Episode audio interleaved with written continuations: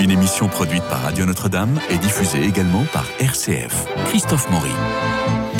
Toute sa vie, Gustave Moreau a collectionné des dessins, des photographies et des livres illustrés, des moulages en plâtre, qui ont servi de fond iconographique pour son inspiration picturale. Alors, dans son testament, rédigé le 10 septembre 1897, Gustave Moreau lègue à l'État français son atelier situé dans l'hôtel particulier du 14 rue de la Rochefoucauld, dans le 9e arrondissement de Paris, contenant près de 850 peintures ou cartons, 350 aquarelles, plus de 13 000 dessins et calques et 15 sculptures en cire.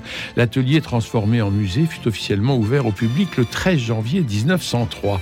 Et c'est là que nous allons aujourd'hui appeler à visiter l'exposition Gustave Moreau, le Moyen Âge retrouvé. C'est une exposition qui dure jusqu'au 12 février. Il reste à peine trois semaines. Alors, cette maison est ravissante. On y voit la chambre de l'artiste qui dormait dans un lit de 80 cm de large. Et oui, pas de femme dans sa vie. L'art devait être chaste, écrit Émile Zola dans son roman L'œuvre. Et Moreau disait, le mariage éteint l'artiste. Sa bonne amie Alexandrine Dureux en restera là, mais continuons la visite. Il y a le salon, petit et en la salle à manger avec une table pour six personnes, un peu serrée, mais pour quatre surtout.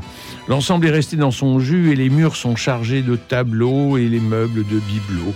Nous sommes envoyés en plein 19e siècle et j'aime cette ambiance, l'étroitesse des pièces qui nous font vivre le quotidien d'une maison bourgeoise sans ostentation de cette époque. Alors, Gustave Moreau, il est né le 6 avril 1826 et puis il mourra le 18 avril 1898 dans cette maison même. Il avait 72 ans.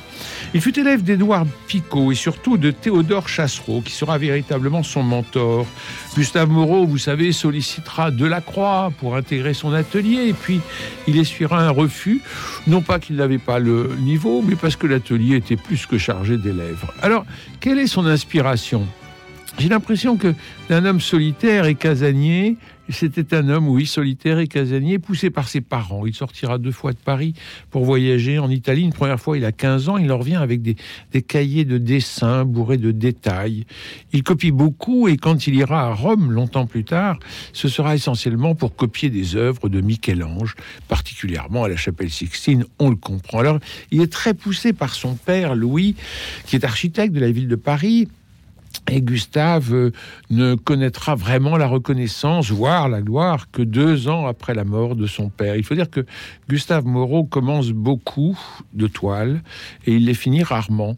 Ce sont beaucoup d'inachevés. Par manque de temps, il ira par manque de documentation, car il souhaite que chaque détail, chaque brin d'herbe soit documenté. Alors c'est en effet une déception pour le père comme pour le visiteur de la maison, visiteur qui monte à l'atelier par un escalier imposant euh, euh, qui a été dessiné par euh, Lafont et magnifiquement léger. Cet escalier est très beau vraiment et le, palier surplombe la pièce gigantesque rapetissée toutefois par le nombre d'œuvres de grand format juxtaposées.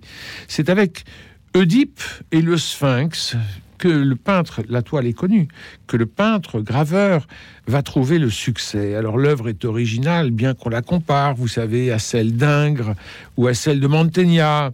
On lui reproche trop d'influence de Mantegna. Il n'empêche que ce sphinx à visage de femme se hisse sur la poitrine d'Oedipe et s'y agrippe, vous savez, comme un chat.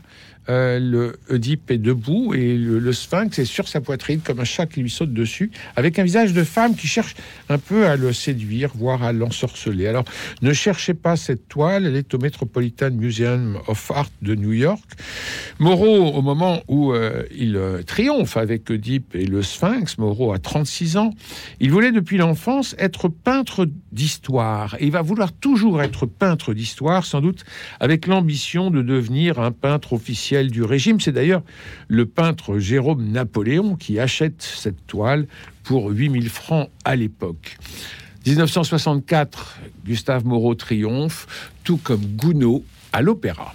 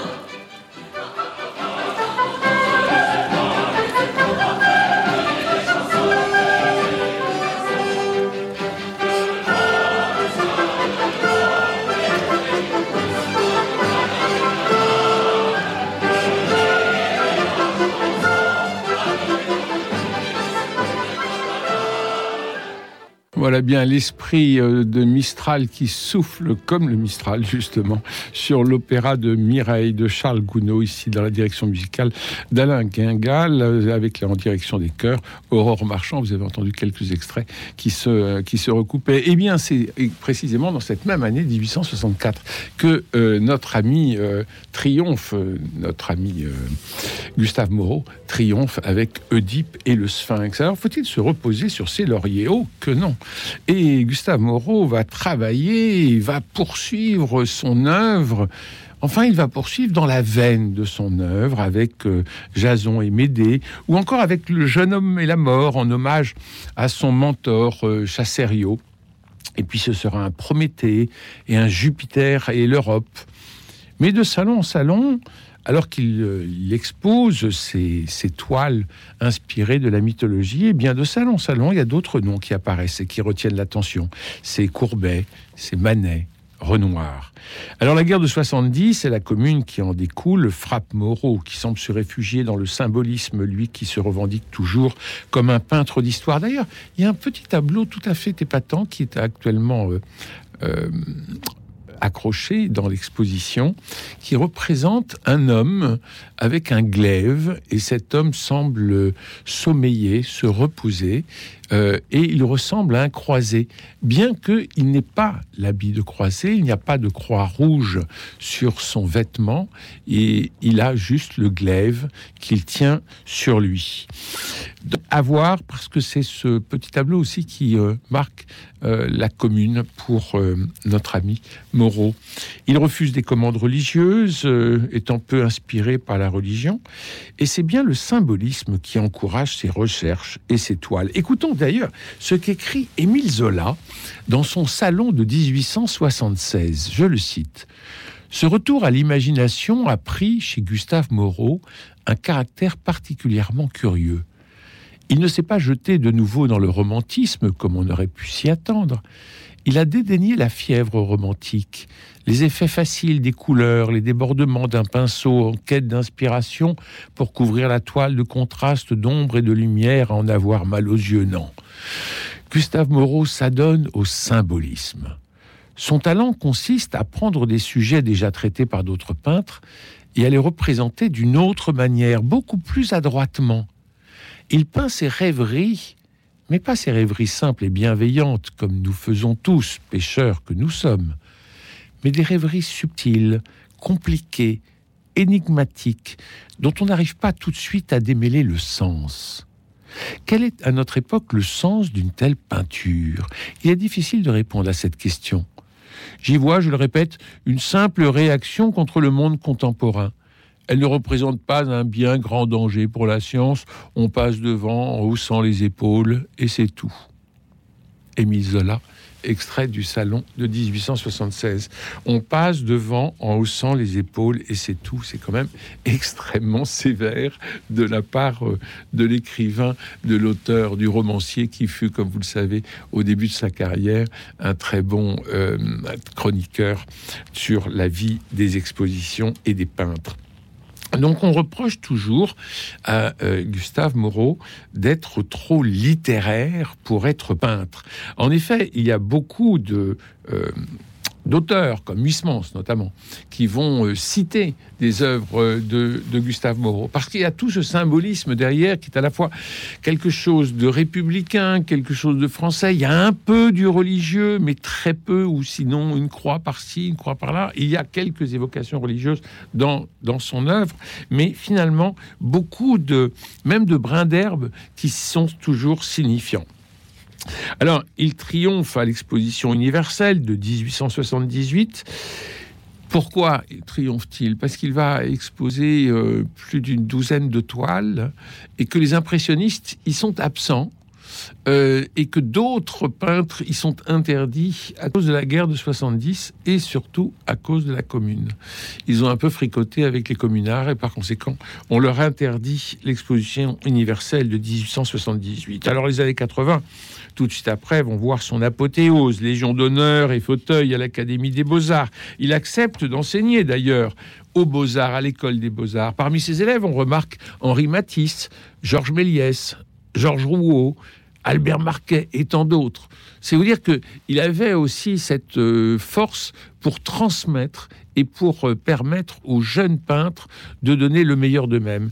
Et fidèle à son euh, à l'enseignement qu'il avait reçu de Picot, il va pas, il va susciter, encourager les copies au Louvre. Et tous les après-midi, tous les matins, il emmène ses élèves au Louvre pour recopier des œuvres et pour voir comment ces œuvres ont été, euh, ont été conçues et réalisées. Et l'après-midi, il laisse libre, euh, libre champ à ses étudiants pour qu'ils puissent travailler par eux-mêmes. C'est donc un professeur qui va euh, compter dans l'esprit de grands peintres, euh, encore une fois, Matisse, Méliès, Rouault, Marquet et beaucoup d'autres. Il meurt d'un cancer de l'estomac le 18 avril 1898. Neuf jours auparavant, à Paris, Verdi crée trois des quatropédies sacrés par la Société des concerts du Conservatoire sous la direction de Paul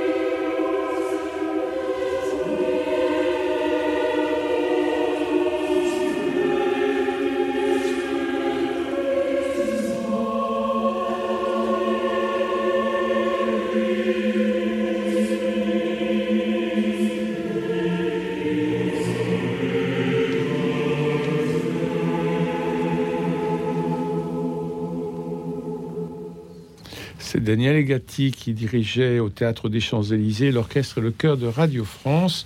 C'était le 19 septembre de 2013 pour la première de ces quatre pièces sacrées de Verdi, l'Ave Maria, qui était précisément euh, créée en avril 1898, au moment où s'éteignait euh, Gustave Moreau d'un cancer de l'estomac, dans cette maison absolument charmante euh, de la rue de la Rochefoucauld à Paris, dans le 9e arrondissement, au 14, précisément 14 rue de la Rochefoucauld. Alors, je vous parle de tout ça, c'est bien, mais vous allez me dire, mais l'exposition Gustave Moreau et le Moyen Âge retrouvé.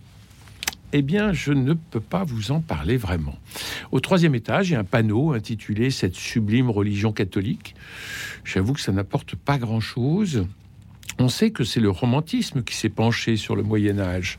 Souvenons-nous du décor idéal romantique constitué de la nuit, d'une ruine médiévale et d'une voix qui s'élève. On l'entend chez Byron, Hoffman, Hugo, Kleist. Rien de tout cela ici. Et on a un argumentaire assez tiré par les cheveux pour montrer des œuvres inachevées ou des mythologies. En effet, euh, Gustave Moreau ne s'est pas du tout euh, euh, plonger vraiment dans le Moyen Âge, puisque ces euh, œuvres sont un peu marquées par un entremêlement des arts orientaux et occidentaux, et puis des périodes antiques, des périodes médiévales, ou même de la Renaissance. À l'exposition universelle, lorsqu'il découvre la licorne, eh bien forcément, il est très attiré euh, par ce, personnage incroyable de cette féerie médiévale, mais ce n'est pas du tout euh, le Moyen Âge qui l'intéresse c'est le symbolisme, le symbolisme de la licorne. Alors il va euh, peindre un tableau, les licornes, qui euh, est normalement promis euh, à Edmond de Rothschild, qui finalement ne prendra pas cette toile, il va en acheter une autre parce elle la trouve, il la trouve soit trop symboliste, soit peut-être trop érotique. Encore, je ne pense pas qu'Edmond de Rothschild se soit froissé pour une question d'Eros. Mais enfin, c'est comme ça. Donc là L'exposition euh, Gustave Moreau, le Moyen Âge retrouvé, j'avoue que encore une fois, c'est un peu tiré par les cheveux. Euh, on a une vision euh, incroyable avec, vous savez, l'apparition cette huile sur toile qui est, au musée Gustave Moreau, et qui sont des assemblages assez marqués mais, par la critique d'art de l'époque comme étant de singularité de l'artiste, parce qu'on voit à la fois des des études de chapiteaux romans ornés de deux aigles affrontés. On voit donc il y a du symbolisme si vous voulez et il y a l'apparition de la figure du Christ qui euh, apparaît dans une lumière incroyable en plein milieu d'une nef, d'une nef qui semble gothique à moins que ce soit un temple et on a au premier plan une femme très dénudée qui regarde qui regarde le Christ et qui euh, se sent à la fois euh, saisie, mais elle-même, avec son doigt, le semble le euh, désigner, mais peut-être même l'accuser. Alors, euh, Gustave Moreau va poursuivre et développer éclectisme ornemental en parachevant durant les 20 dernières années de sa vie des toiles exécutées plus tôt dans sa carrière. Je vous l'ai dit, il y a beaucoup d'inachevés. Toutes les toiles achevées, finalement, se trouvent un peu dans les, dans les grands musées.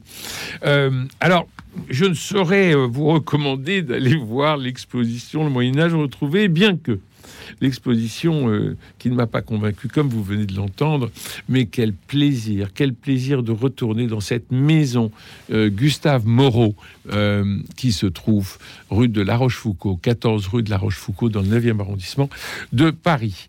On s'y sent presque accueilli par le peintre lui-même. Je vous rappelle, quand on arrive, on, passe par la salle à manger, le salon, la chambre, une forme de boudoir, et puis on monte l'escalier, et là on arrive dans cette immense immense, pièce, malheureusement trop rapetissée par ces grandes toiles.